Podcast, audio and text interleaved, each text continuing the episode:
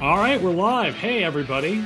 Welcome to the Schatz and Tanier Show, Football Outsiders live stream for September 8th, 2022. I am Aaron Schatz, the editor in chief of FootballOutsiders.com, joined as always by Mike Tanier uh, from Football Outsiders. This is our usual Thursday show. We are now in the season schedule of shows.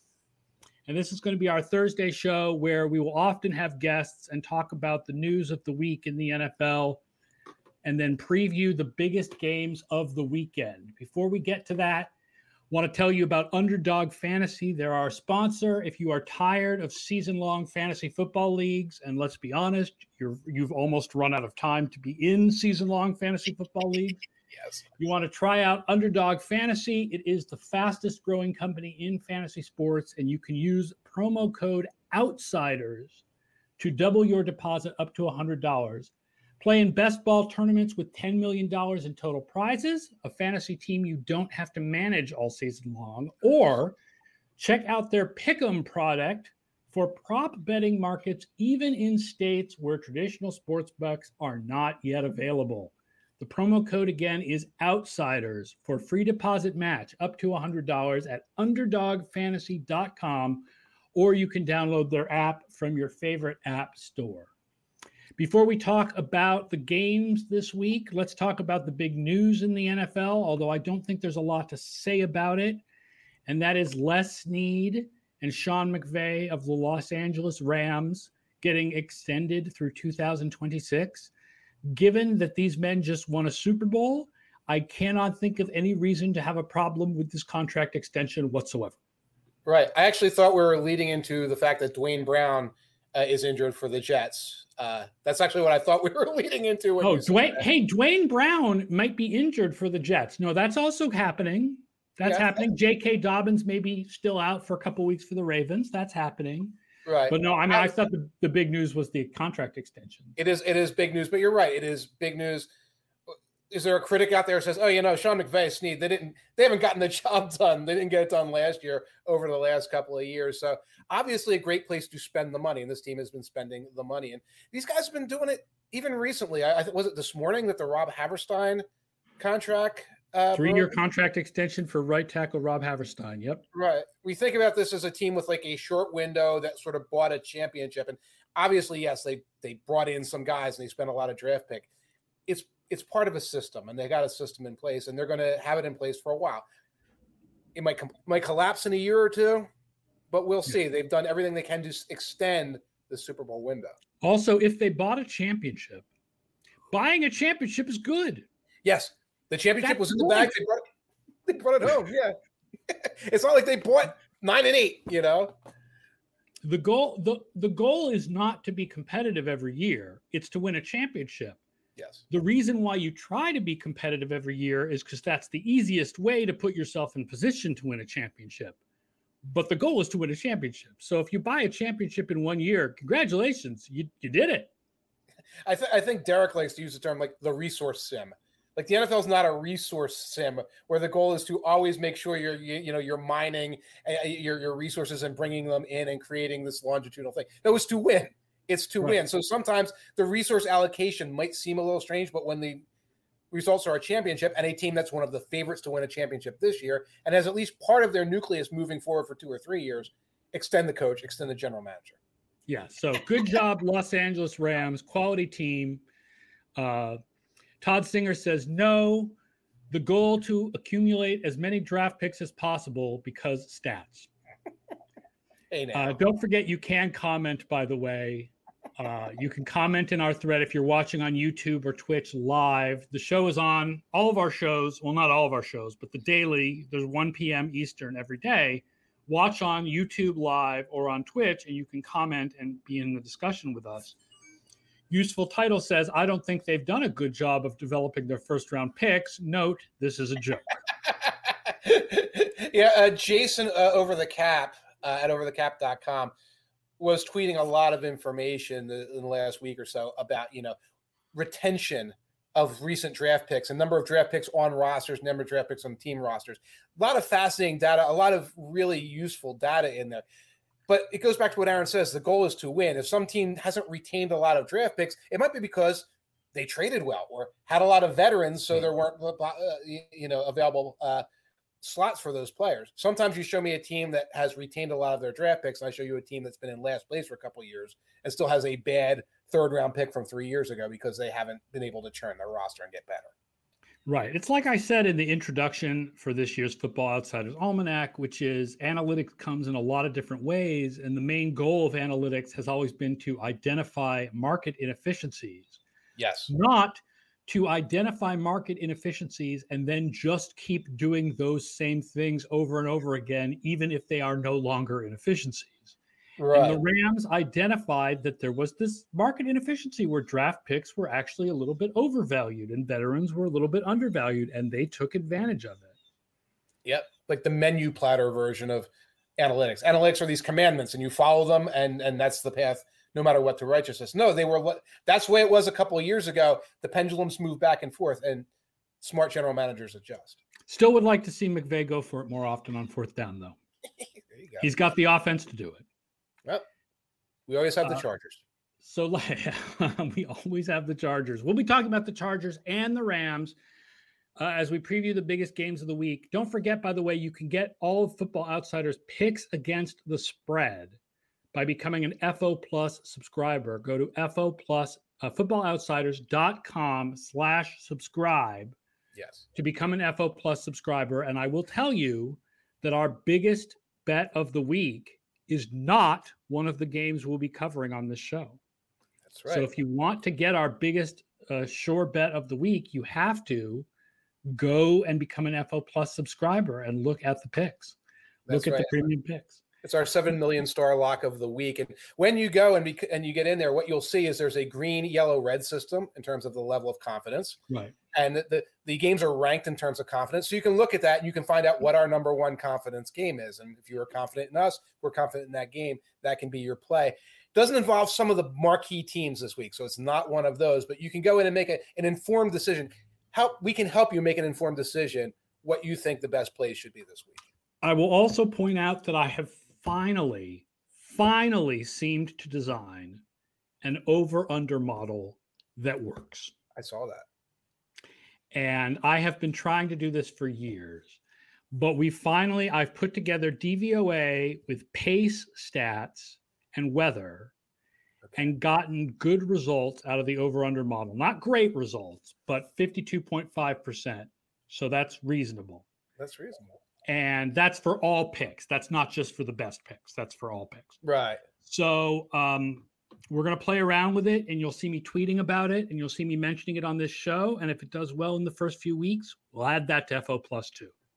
And if we can put the winners and the over unders together and make a parlay system, that's it. Ah, oh, we won't Goodbye talk podcast the sports books love when you parlay because that's how they get a bunch of their money. Like, despite the fact that every so often there's somebody who gets one of these ridiculous 11 team parlays. Mm-hmm. Did you see the guy who had a NASCAR parlay that was like a free play at DraftKings or something? And he did like a four car NASCAR parlay and ended up winning like a million dollars or something? Oh my God. I did not see it. It's like the super exacta, the super trifecta, but for NASCAR. But believe it or not, I'd never heard of any of these people, by the way. No, the, no, despite that, the fact is, all those little itty bitty amounts that they make on the sports books make a lot of money that way. Actually, mm-hmm. it, it adds up. From me, they make a lot of money from me mm-hmm. on that. All right, our first game to talk about is the opener, the big opener, which is an outstanding matchup: Buffalo at the Los Angeles Rams, a Super Bowl champions versus next year's Super Bowl champion, as everybody has pointed out. Like, I mean, the funny thing is, like, I'm on their bandwagon too, Bills as the favorites, but Bills as the favorites means they win in like one out of every eight simulations. Right. So, like, it's it's it's very likely we will be wrong that the Bills are the favorites. Oh, uh, useful title says we have our name cards swapped. So Ross, the producer, wants to swap those back. I can't see the name cards, but I'm actually Aaron. That's Mike. Um, this is uh, if you watch the show in years past, you know that I run uh, what are the most important games for Super Bowl odds and playoff odds as far as uh, you know what will change if a team wins or loses. This is the most important game for Super Bowl odds, wow. although it may surprise you. What is the second most yeah. important game for Super Bowl odds? It's it surprised me. I just look at I just looked at the document and I'm surprised. Yeah. Green Bay, Minnesota is the number two most important game for Super Bowl odds, which I uh, thought is kind of interesting. Now, now I'll say this: I can look at that and I can see why a Packers loss is a division loss, is a conference loss, is a hmm. potential all these things in terms of tiebreakers that could happen to the Packers if they lose to the Vikings. In addition to it being suggesting that holy cow, the Packers aren't that good. Right. And remember, re- remember, our projections have the Vikings only a little itty bit below the Packers. Right. So a Vikings loss does all the exact same things for the Vikings. Right.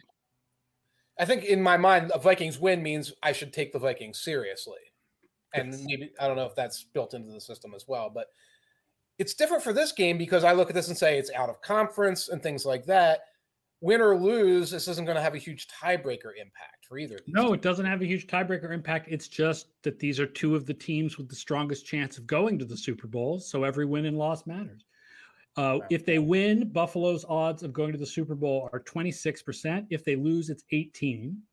Okay. And if the Rams win, it's 17. And if they lose, it's 11 Wow.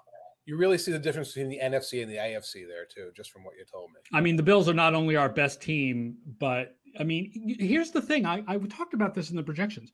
We don't actually have the best AFC teams ahead of the best NFC teams. Right. It's just that the NFC teams have all these teams that NFC has all these teams that suck. Right. Right. And the AFC doesn't have those. It's that the AFC is like every every division in our projections at least except for the south every division either comes out all good like the west or like you know the jets might be spunky and the browns will get deshaun watson back for the last six weeks. And so and the steelers should have a good defense. And like there's nobody like the giants and the panthers and the falcons and the seahawks and the bears who are all at like the bottom of the nfc those teams don't exist in the afc this year if our numbers are accurate, which of course they never are because they represent the mean of a range of possibilities. And there will be really bad AFC teams. We just don't know which teams they are yet. And I definitely believe there will be more really bad NFC teams than AFC teams. That's what makes the AFC harder. It's not the good NFC teams are really good. It's just that if you're in the NFC, you also get to pick on those losers we need like a sound clip that we can play of you saying the Jets might be spunky. We need that as, as, sort of the default uh, for, for our intro to the show or something like that. But no, you're absolutely right. It, and like whenever we're trying to do just on the radio or anything, well, what are your picks? The NFC, I know you you, you grab the Eagles, yeah. but generally you're picking three teams, or you're saying, well, this is the surprise pick if these things happen. AFC, you either pick Bills as chalk, but then you've got this panoply of possible teams to choose from, and that again should hurt the Bills' chances moving forward because there's just too there's too many ways that they could get knocked out of that. But it doesn't because the Bills are the best projected team. They're the only team that's projected in the top five in all three phases of the game. The question about this game is life without Tre'Davious White. Yes. It's interesting because the flip is also true in that the Rams have no Van Jefferson. Right. But that's different. losing your third receiver is a much easier thing to overcome than losing your first cornerback because it's like, all right, yeah, so they're going to have to use some of Ben Skowronek or maybe the like invisible Tutu Atwell, invisible because he only weighs six pounds, and so if he turns sideways, you can't see him. Uh, but also invisible because he has he didn't play at all as a rookie. Right. But um, the bigger question is like who covers Kupp? I mean, you know, let's assume Robinson is good, is not what he was last year. Who covers Robinson and who covers Kupp? That, that also dovetails. We had a question of the day about Kupp, did we not? Yes, question of the day. I completely forgot. I need to get back in the question of the day mindset. The question of the day is Cooper Kupp and how many receiving yards does he have this year? Yes. A, over 1800, B 1600 to 1800, C 1400 to 1600, and D under 1400. Now remember, Cooper Kupp had 1950 receiving yards last year, but he had never had above 1200 in a season before. It's such a high number. When we're way up in the stratosphere, like for A and even B, repeating that is so rare in the NFL. Again, you'd have to scale it because it was 16 games, but we're talking about 100 and how many targets was it? 190, 191 targets last year. And I feel like if everything is going well and we do see Jefferson soon and Allen Robinson is what we think he is and OBJ appears, etc., we're just not going to see 191 targets, especially when a lot of opponents are going to be taking Cooper Kupp out. That said, it does speak to this game. We have somebody who is a 12, 13 target per game weapon here for the Rams, and I don't see an obvious solution for the Bills besides out, getting the shootout and outscore them or get the sacks before Stafford can get rid of them. I mean, especially if Kupp if if Kupp is in the slot, I would think Ter- Taron Johnson is going to be covering him, and that's, that's, a good nickel back, but he's not Cooper Kupp's no. equivalent. No, right? No. Whereas the Rams, gonna... if you've got a top slot receiver, the Rams will put Jalen Ramsey in the slot and shut you down. The Bills don't have that guy right now. Right. They don't have any of the guys out there right now. There, it's it's a lot of talent, but it's not somebody to say, yeah, we can move this person around. This can shadow a number one. That person doesn't exist, and they're going to keep cupping the slot a lot. I think one of the guys we might see is this young man McCutcheon, who had a really good preseason. Um, and I know I think he's going to be active tonight. And he's somebody who can be on the outside. You can put him on one outside. You can put Robinson on the other outside. You can put Kupp in the slot. It doesn't have to be Tutu Atwell, five foot six, trying to run the, the outside route. So I don't know. Useful title went with D.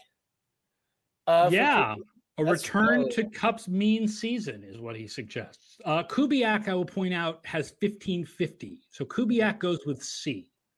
I, I'm comfortable in C. That's like that's the range of a wide receiver one on a good team that's not having a career season, and that feels that feels right for Kupp. Um, I will uh, say, thinking about the receiving uh, you know, Skowronek had minus 18.7 DVOA last year, and that's a small sample size. But in last year's Rams offense, it's kind of tough to be that bad. That's like Aaron Moorehead, you know, with the only receiver to ever suck with Peyton Manning. Um, and Atwell is unknown. The the Bills uh, were interestingly weak last year. I mean, compared, you know, they were absurdly good on pass defense. They were comparatively weak mm-hmm. against tight ends and running backs in the passing game, except I mean, the Rams use Higbee some, but he's not like yeah. a stellar tight end, and they don't really pass to their running backs very much. Like we we've heard over and over again, once Akers is healthy, they'll pass to him. Once Akers is healthy, they'll pass to him. But for the last couple years, the Rams have not passed to running backs. They just don't do it. No, it's it's some swing passes, it's some screens, but it's not this dynamic thing where you're trying to get like the running back open in a variety of different ways. Stringfellow Hawk points out the Bills' defensive line will be a problem tonight. And I will point out the Bills and Rams were two and three in defensive pressure rate last year. And the Bills now have Von Miller, and the Rams now do not have Von Miller, but still have Aaron Donald. So I think there'll be a lot of pressure in this game. And there are questions about offensive line for both teams. The Rams are starting a kind of journeyman named Coleman Shelton as their right guard. Mm. And the Bills have David Quessenberry at right tackle, who was very weak for the Titans last year. Yeah, we could see a lot of pass rush. I was trying to look at the over under of this game. I, I had it in my head that like the Thursday night opener might be a low scoring game. It turns out that Thursday night openers have gone over in seven of the last 10 seasons. So seven of the last 10 seasons has been a relative shootout. I was thinking of that Falcons Eagles game. That's probably what was in my head a couple of years ago when Nick Foles got the start. Um, but I, I, I, feel comfortable saying this game could very well go over despite that, because I think there's going to be a lot of passing opportunities, particularly for Kupp. So home teams, the Super Bowl champions hosting the opening game are 10 4 and 3 against the spread since they started doing that. That includes the year that the Patriots hosted on Sunday night instead of Thursday night. uh, because That's they started with Chicago Green Bay because it was the NFL's 100th anniversary. Now, are they weather controlled out there in Los Angeles in that? Because it's, it's, a very interesting stadium. I've actually was dealing with this year trying to figure out how to how to um, classify it. It has a roof, but the sides are open.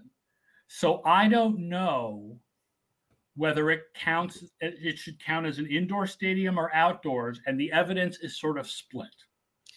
The temperatures uh, in los angeles well right now they're about 98 and they're going to be uh, high for the rest of the day but i don't know what that means on the field. I will tell you i've been close to that roof. I was there for the super bowl. It's like being in a hothouse. You could grow orchids there um, so I don't, but I don't know who that favors. It's not like it's a December game in Buffalo or, or anything like that. But I guess right. if there's a home field advantage in extreme uh, humidity, then it would go towards the uh, go towards the Rams. But again, I don't know what the conditions are right at field level. Yeah. Uh, so my feeling about this game overall is, I think it's a close, great battle. But even though the Bills, I think, are the better team for this year, I feel like the line Bills are favored by two and a half on the road sort of discounts home field advantage a little too much and like what it will mean emotionally for the Rams to, to mm-hmm. get, you know, the banners and be Super Bowl champions and hosting the opening game. So I like the Rams to cover and maybe even upset the Bills in this game. Uh, I think it's I think it's too close. It's too 50-50 to be taking the Bills minus two and a half. I, I I would take the Rams and maybe even like the Rams on the money line because it's it's unlikely that the Rams cover and don't win. If they cover, they're going to win. Yeah, you're right. The two and a half points. I like the Rams too. I like the Bills overall in the season. I like the Rams in this matchup because of Tre'Davious White and everything you said. But you're right. I don't know if the two two and a half points are worth it when I can get a plus one twenty money line might be a game time decision which one I do there. Plus 120 is reasonable, a little more meat on the bone there. The uh, the over under is 52, by the way, and the new system likes an under 52, but not by very much.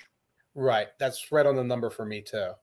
All right, let's start talking about Sunday games, and the best 1 p.m. game is pretty clear, and that is Pittsburgh at Cincinnati because they are the defending AFC champions. And this is the most important game of the week for playoff odds. Playoff odds, not Super Bowl. Cincinnati odds. makes the playoffs in 57% of our sims if they win, but only 31% if they lose. Okay. Pittsburgh makes it 52% of the time if they win, but 26% if they lose. The line is Bengals minus six and a half that is a lot of points to lay for the Bengals. That is a lot of points to lay. And part of it is I I'm like the public here. I'm having a hard time with getting my mindset around the Bengals as a defending champion and the Steelers as the team in a rebuilding phase right now. Now, right. last three games. Yeah. It's also like you numerically, if you're a football outsiders follower, you have to think, first of all, you have to think what the Bengals are historically is not what they are now. But also, right. what they look like now in the playoffs was not what they were in the regular season. And there's right. more likely to be closer to the regular season Bengals than to be a Super Bowl quality team. But at the same time, they're likely to be better than last year because they fixed their offensive line problems. so it's complicated. Very complicated. Now, the Bengals have won the last three meetings, won and covered the last three meetings. Before that, it was the Steelers seven straight times. But again, this is the public mindset. This is me thinking the Steelers, the Steelers, the Bengals are Bengals. This big winning streak, all the things that you spoke to more recently, the, the, the Bengals team with the Joe Burrow and the Ja'Marr Chase and things like that, and the Steelers team with the archaic Ben Roethlisberger now moving to Mitch Trubisky. I'm definitely leaning Bengals in this game. My question is, am I leaning six and a half towards the Bengals? When we know that the Steelers have this capability of keeping things close, getting sacks and turnovers, causing the sort of mayhem that leads that can lead to a backdoor cover. Bengals were 27th last year against number two receivers. Okay. I know Eli Apple played better in the playoffs, but during the regular season, there was a clear difference between a Awuzie and Apple. So I would definitely go after whoever Apple's covering. And I think that that could be a nice game for Chase Claypool or George Pickens. Right. Although we don't know who it is, and that's a problem because, you know, they're similar style of receivers in addition to everything else. You can't say, well, this is a boundary guy. He's going to get those deep opportunities. It could be either of them. Yeah. The other thing I was going to say is uh, the Steelers were so low in pressure rate on offense last year. What does that look like with this garbage offensive line they have and no yeah. Big Ben to get rid of the ball fast? The Bengals pass rush was lauded during the playoffs. It really was not that good last year. Like, yeah, Trey Hendrickson is good, but yep. they were only 22nd in pressure rate during the regular season.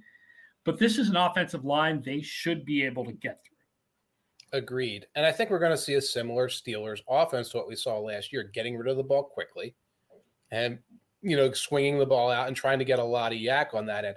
I feel comfortable that Trubisky is going to do what Trubisky lacks, lacks that Roethlisberger had, that incredible amount of experience and, and ability to make the pre-snap read and get the ball out, has been replaced by being able to throw and move. And I think that's going to be a net positive for the Steelers offense this year. Yeah. All right. So if you had to pick it, Bengals minus six and a half. I said if I have to pick it, I'm going Bengals. I'm taking Steelers. I'm taking Steelers and grabbing those points and going all the way to the bank with it right now. I'm, I'm, I'm excited for the Bengals overall but I think the Steelers are a borderline playoff team right now, and that's too many points to give in this matchup. I'll point out also the total is 44 and a half, mm. and the hmm. over under formula says that's pretty much right on the nose. Okay. I'm going to steer clear of it, though. Yeah. All right. Kansas City at Arizona. Let's go to the late window, 4 p.m. in Eastern time games. So this is interesting. The Chiefs uh, originally were favored by two and a half in this game. It's now moved to five and a half, including in the last day, it's gone from four to five and a half because of some injuries on the Arizona defense, which we already had a lot of questions about. If you've watched us do preview shows or you've heard me on any podcast, you've talk, heard me talk about how the Cardinals defense has been shockingly good in DVOA the last couple years. Given the personnel, it doesn't make any sense. And when you look at the personnel on this defense, you're like, how is that even possible? And my God, is this team really going to start Dennis Gardeck as one of their edge rushers? I don't know, but JJ Watt is one of the injuries. Yes. Zach Ertz is one of the injuries. And this is an example of what happens when you don't necessarily put a coherently planned team together. I don't look at the Cardinals and say this is co- coherently planned to win now or rebuild or or you know slow build or whatever. You've got a couple of veterans who, especially in Watt's case, have not been reliable recently, and you're relying on them in week one. By the way, that line is down to six. Now it's it's minus six for the Chiefs. As I think Oh my God, just in the time we've been doing this show, the line moved. Yeah. And I think that's people taking a good long hard look at the Cardinals overall roster and saying, what what is what is this? Again, remember there's no no new Cop, Nuk Hopkins this week as well. So right. like your your Madden version of the Cardinals is not the Cardinals team that's going to be out there. Yeah, and uh, I will also point out uh, Arizona's defense last year, third against wide receiver one, but okay. 26th against wide receiver two and 28th against other wide receivers. So for a Kansas City team that's going to, uh, you know, probably be spreading the ball around a lot more than they did last year, that is a plus. Like they're they are depending on Trayvon Mullen, who came over from the Raiders like a week and a half ago and Marco Wilson and Byron Murphy is the slot corner. Mark Byron Murphy is probably the best of the corners. He's the slot he's corner. Yeah. Um, I mean, you know, I kind of feel good about their chances against Travis Kelce with Budda Baker and Jalen Thompson as the safeties, but I just the secondary is iffy. The edge rush is one guy. The edge rush is Marcus Golden. Like that's yeah. it. Yeah, one B plus kind of guy, maybe B kind of guy. You had me at Trayvon Mullen, folks. If if you're like, hey, we have a solution to our to our secondary problem. We're going to go to the Raiders and get one of the Gruden Mayock guys that Josh McDaniel doesn't want. That's not a solution. That's not a solution. I, I know that Mullen, you know, was less of a bust than some of the other guys, but that's definitely a problem for you. Yeah, and the Cardinal Cardinals were 30th. I don't. I, I still again. I don't know how the Cardinals had such a good defensive DVOA. They were top 10 it boggles the mind. They were 30th in defensive pressure rate last year, and now they don't have Chandler Jones. And they replaced him with nobody. Right. Well, I, I, mean, I know Jones was really good pass rusher. Did they stop the run well? What what were they doing? I think they were stopping the run well, and they were surprisingly good against number one receivers. And right. their pressures turned into sacks at a high rate, I guess. Like, I, am not exactly sure. Uh, they blitz a lot. I guess, yeah, they blitz a lot.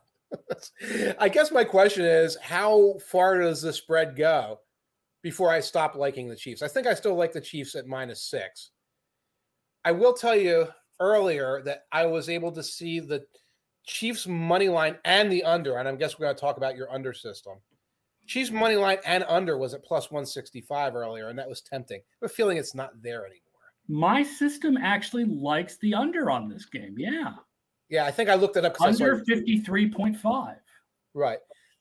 Yeah, because I'm looking at this at like potentially like you know 24 to 13 or something like that a Chiefs win, where I'm like concerned about the under. Uh, and again, as we get up around a touchdown, I'm concerned about the Chiefs. But I think the Cardinals were just sort of overvalued on the books, just sitting there on the books. There was all that, oh, Tyreek's gone in the public eye. The Chiefs are taking a step back. And now money's actually going in. money's actually going in. So what was we were talking about last week, two weeks ago at the books, that's not there anymore because actual uh, rubber sitting the road. And that's why we're seeing this line get to about minus six. Yeah. All right, uh, let's let's talk about Vegas and the Chargers. Rematch of that awesome game from Week 18 of last year. Only this time, nobody wants to tie. Line is Chargers minus three and a half. Now, here's an interesting thing: the total is 52. This is the strongest over under in the system, under 52 on this game, which sounds surprising, but the Chargers actually played at a slow pace last year. You think of them as being really offensively powerful, but they actually played at a slow pace. So it suggests a little bit fewer points in this game. Uh, and of course, they're missing JC Jackson. So that's a real problem. They were 31st against wide receiver one last year. And JC Jackson was supposed to be the solution to that problem. And I don't know if you know anything about the current Las Vegas Raiders roster, but they have a pretty good wide receiver one now. that they have. They put a pretty good wide receiver one, pretty good wide receiver one and a half or 1.3 or whatever you want to call Hunter Renfrow. Uh, that is going to be a problem for the Chargers, but you've got me interested in that under now because I hadn't noticed the Chiefs' slow pace.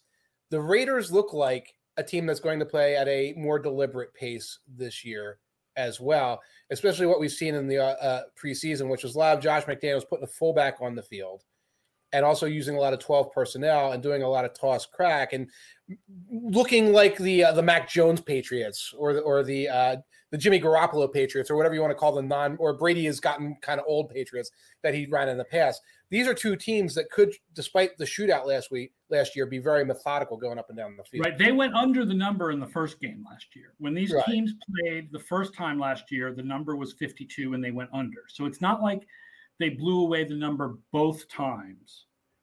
Um, Grouchus asks, is the Chargers defense good enough to stop the Raiders for the under, or will there be many garbage time touchdowns? Our defensive projection for the Chargers is phenomenally good this year. Well, okay, that's overstating it. It's pretty good. It's like top five, but of course, the defensive projections are more condensed. So, top five projection doesn't actually mean you'll end up in the top five. Right. But I mean, they added, you know, the Chargers added a Mack, the Chargers added Sebastian Day, uh, right. Joseph Day. They added. Uh, uh, obviously, they you know they don't have J.C. Jackson for this game, but they added J.C. Jackson in general, so that helps their general defensive projection. Although you know not for this game.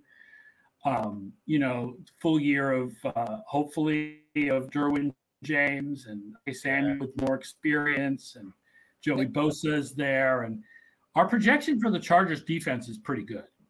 Yeah, and so much of when I would watch that run defense last year, uh, it really looked like there were lapses, like things that could be corrected by coaching and just stunning lapses. And a good example was in that week 17, week 18 game. Um, I'm pretty sure there was a third and 20 draw play conversion by Brandon Jacobs. Yes. And like, and whenever that happens, it's almost like, I'm not going to say it's unrepeatable, but it's like this foobar at about 15 different levels that happens. And you know, you, you saw that a little bit with Joseph Day out there instead of Tillery, although who knows, third and 20, maybe you've got your pass rush guys out there.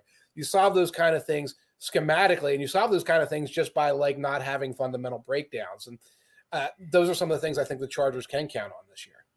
Yeah, it's um, it's also by the way the Raiders they're going to run I think a good amount. Yeah, and they're also going to frustrate the hell out of fantasy owners by constantly pinging between all their running backs. Agreed. Josh Jacobs is not going to be the clear starter. All indications are there's going to use plenty of, of Brandon Bolden and Ameer Abdullah in the Ameer Abdullah playing the old James White role, and then uh, Zamir White, the rookie. Yeah. Um, yeah. So just fantasy players, be aware there's going to be a lot of frustrations. Yeah, Ameer Abdullah will play until he fumbles, and then so midway through the first quarter, and then we'll see some more of Zamir White and, so, and some Brandon Bolden in there you know, it's interesting. I really like the Chargers this year. And in fact, you know, I the numbers like the Chargers as the favorite in the division. I like the Chargers as the favorite in the division. But I would not be shocked if Vegas won this game. Like JC Jackson is a really big piece to be missing when you have to play against Davante Adams. Yeah, that's big. And I guess you have to lay three and a half points to take the Chargers. Yeah. And and that's that feels like a lot against an opponent that has made significant upgrades and yeah, did play them to the wall and take a win in in, in week 18, etc. I don't have a good feeling about this game, but if I absolutely had to, ugh, I would skip it. but, yeah, but, I, I, would go under 52. I'm, I'm the, the system likes the under 52. Now watch me like introduce this new system, and then they go out and this game is 41 to 38 but you know I mean, I, I, there's a world where that can happen. Both defenses can be weaker than advertised. Turns into a passing shootout. Could also right. see that, but I like the under right now. I just I don't like three and a half. Get, get give me down to like give me the field goal, and then I might be a Chargers fan. Yeah. Uh, Green Bay at Minnesota. Um, the game between two teams with lots of new defensive pieces and the Packers trying to figure out who on earth Aaron Rodgers is throwing to this year. Is Romeo Doubs going to really be like the greatest thing since sliced bread? Because I, my feeling is no. Like usually the hype on lower round wide receivers uh, turns out to be nothing. 99 times out of 100. Your Marcus Colstons are few and far between. Yes. Yeah. And, and he came kind of from nowhere that season long ago. Um, Allen Lazard is on the injury list also. So when you talk about who is he going to throw to, now it is week one, which means Sammy Watkins is healthy because it's week one and only week one. Um, but yeah, I'm actually uh, trying to look for some uh, props here, and right off the bat, I'm looking at props, and there's nobody listed for the Packers. Now, who All of the bet on Christian Watson above over under 30 yards or something? You know what a what a what a prop to bet. I mean, I would probably take over on that because you know the, the ball is going. Rodgers to has to throw to somebody. Rodgers has to throw to somebody, and it, it would be Watkins or Rodgers. But I think that tells you what Vegas thinks of these uh, of this uh, receiving corps right now. So I am really interested. This is the game I'm going to watch at four o'clock. Okay. Because I am really interested to see Kevin O'Connell running the Vikings offense against this Packers defense that we've talked a lot about this offseason. Yeah. Film people are very high on this. Yes. And the stats do not like this the Packers have not had an above average defense in years. Right. The idea that they're by getting a couple of rookies and getting Jaire Alexander back from injury, that they're suddenly going to become a top five defense seems absurd to me. But with defenses are so inconsistent, it's certainly possible. But I would also watch for the colossal career year regression from Rasul Douglas. I mean, we don't, you know, it's not as easy to measure as career year regression from a wide receiver or a running back. But right. my God, did Rasul Douglas have a career year last year that was completely out of line with anything he had ever done before? That's exactly it. And he either suddenly became a totally different player than who we watched in Philly here in year, what is it, year six of his career? And De'Vondre Campbell also had that massive leap forward season. And, mm-hmm. you know, Preston Smith has this sort of rebound, renaissance type season. It's a lot. And I, you know, I saw what the film people saw. But when I look at the stats and I look at the, I guess, the reputations, like the well earned reputations of these players, it doesn't add up to me for the Green Bay Packers. So I'm generally down on the Green Bay Packers. And I will also mention last three meetings between these teams, we have two outright victories by the Vikings, and we also had one Week 17 Sean Mannion Kellen Mond massacre where the the, the uh, Packers were uh, trying to get their playoff seedings and just steamrolled them last year. But this tends to be a pretty tight matchup here, and the Vikings have gotten the better of it recently. The line is low. It's yeah. in Minnesota. The Packers are only favored by one and a half. Yeah. Yeah, the house knows. The house knows.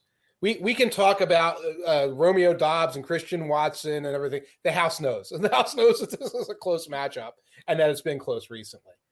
Groucho um, says the problem with the Packers defense is depth, and particularly at edge rusher. And it is yeah. true that they do not have a lot of depth, and particularly at edge rusher. I mean, the depth is on the defensive line, where Devonte Wyatt is apparently not a starter. Mm. But otherwise, right now, here are their backup edge rushers 2020 seventh round pick, Jonathan Garvin, rookie fifth round pick, Kingsley Enagbare. Okay. And some guy named Tipa Galeai. No idea. And normally, I was about to say, you know, very few teams have depth at edge rusher. Yeah, that's the Bills. The Bills have depth at edge rusher. The Bills have lots of depth at edge rusher. Yeah. Right, or the Buccaneers had it and they've been sort of like now using it as they move forward. But that's extremely bad, weak depth, what you just described there. Right. Like when we think of the Patriots here, just to get local, we think of the Patriots as not having a great edge rush. Mm-hmm. But I'd rather have Josh Uche than any of those other backups I just mentioned. Right, right. Um, so yeah, not... and, and and the other the other problem with the Packers defense is is I mean, the, the biggest problem is we just haven't seen the results. Like, if you look at the talent of the starters, like, mm-hmm. forget about the depth and just look at the starters. If Rasul Douglas does what he did last year, you see it. You do see the top five idea. Yeah. It's just this connect this combination of players, you know, without the rookies, has never done it. They've just they've never been a top not when Alexander was healthy, not last year when Alexander was hurt. They've just never been a top 10 defense. Right. And I and I wonder how much the reputation, I was looking back at it against the Bears, against the Lions. I know we adjust for that in DVOA and we adjust and it doesn't look as good. Yeah, they they faced Washington last year. They faced somebody with like their they this the Seahawks. I think during the Geno era, I think they got the Seahawks. Um so yeah, let's see it in week one against a fully functional Vikings offense with Kirk Cousins, whatever you feel about him. It's complete functionality. Yeah. It's, it, it works properly. And let's see who these Packers really And Alexander against Jefferson. That is a great match. That'll be fun. That will be. You should just have an isolated camera on those two guys. I know that's not how they broadcast games, but it would be fun. Wait two years. That'll be on Amazon. I was saying these are two of the top teams in defensive pressure rate last year. Uh, the Dallas defense is not going to be as good. They're not going to have as many takeaways as last year, but they still should be pretty good. The offense is a lot of question marks, right? Tyron Smith's injury, yeah. no Michael Gallup. Um, the other problem is Dallas uh, is on defense. The kind of weakness of their defense, I think, is the depth at cornerback. And Tampa, if Godwin plays in particular, Tampa is a very deep receiving corps. If Julio Jones does have something left, there'll be a lot of Russell Gage and Julio Jones in this game, I think. And a lot of this game, I think, is going to come down to um, which offensive line full of injuries buckles first. Um, will it be the interior offensive line of the Tampa Bay Buccaneers, or will it be the exterior offensive line of the Dallas Cowboys? And we don't know if Jason Peters is walking right in and starting. Jason Peters' history suggests he's not at full peak, absolute top conditioning right now. That's not normally a thing that you associate with Jason Peters walking in off the street. So we may be seeing Tyler Smith right off the bat. And if that's the case, I am already looking at what the uh, what, what what Todd Bowles can throw at you on defense and uh, and, and leaning towards those Tampa Bay Buccaneers. You have props for this one. These are game of the week props, yes? We have props. We have a couple of them here. Uh, one of them, and I'm going to do the less uh, exciting one first. CeeDee Lamb over 5.5 receptions. Now, again, I don't know who else is going to be catching passes for the Dallas Cowboys besides CeeDee Lamb. 5.5 is low. It's minus 160. It's minus 160, but I feel like there's value there that even if they're just trying to get the like if the if the Dallas Cowboys offense craters and they're just trying to get things going, that's going to mean swing passes, you know, uh, bubble screens, things like that to CeeDee Lamb. And I definitely want to go over that 5.5 for CeeDee. Although minus 160 is terrible odds. It's terrible. It's terrible, but you know, a lot of the a lot of the props were like that for this game, where it's like, here's something you really want to play, and then the action is low. I am going to throw one more piece of uh, uh, gambling advice with you. Every week, I'm going to be putting my play out there, and uh, we don't have a name for it yet, but it is my play. Here is my play. Now, all you guys know, I love making fun of the Patriots. I love making fun of Matt Patricia, and that's the off season. And then the season starts, and I see the Patriots with uh, three and a half. Um, and against the Tua Viola experience. So I'm getting the seeing the, the Patriots getting points against Tua Tagovailoa and the Dolphins. I took the Patriots plus three and a half and the under in a parlay, and I got plus 265. So hopefully we'll be keeping track of this every week. So my play right now is the Cowboys, excuse me, the Patriots in the spread and the under at plus 265. Check back next week. We'll see how we did. But until then, on behalf of Aaron and on behalf of Football Outsiders, thanks everyone for listening. Thanks for watching. Thanks for liking us. Thanks for subscribing. Don't forget tonight, if you want to see Aaron and I with no technical difficulties because it's on Discord, chatting on Discord with all the Football Outsiders readers, including you join our Discord channel. It's very easy to do. It's uh, Football Outsiders. You got to make an account. It's free. It's easy. They don't hit you with spam. Apparently, they tell the world when you're playing Civ 6, but you can turn that off, uh, etc. Join us tonight. We'll be there. Also, come to footballoutsiders.com. Bryan Knowles will be live blogging, and he'll be reminding you to take breaks from his live blog to come onto the Discord as well. Uh, so, do all those things. Come out and hang out with us tonight. Don't forget to play Underdog Fantasy. They've got a promo. If you use the promo code Outsiders, you're going to get a, a, a match for your deposit. Great place to play a lot, a variety of different games, including a new Battle Royale game that they have that you'll definitely want to check out. So do all that stuff on behalf of Aaron, who is now is now is now a, a silent Bob of the podcast. Thanks everyone, and we'll see you and we'll hear you too next week.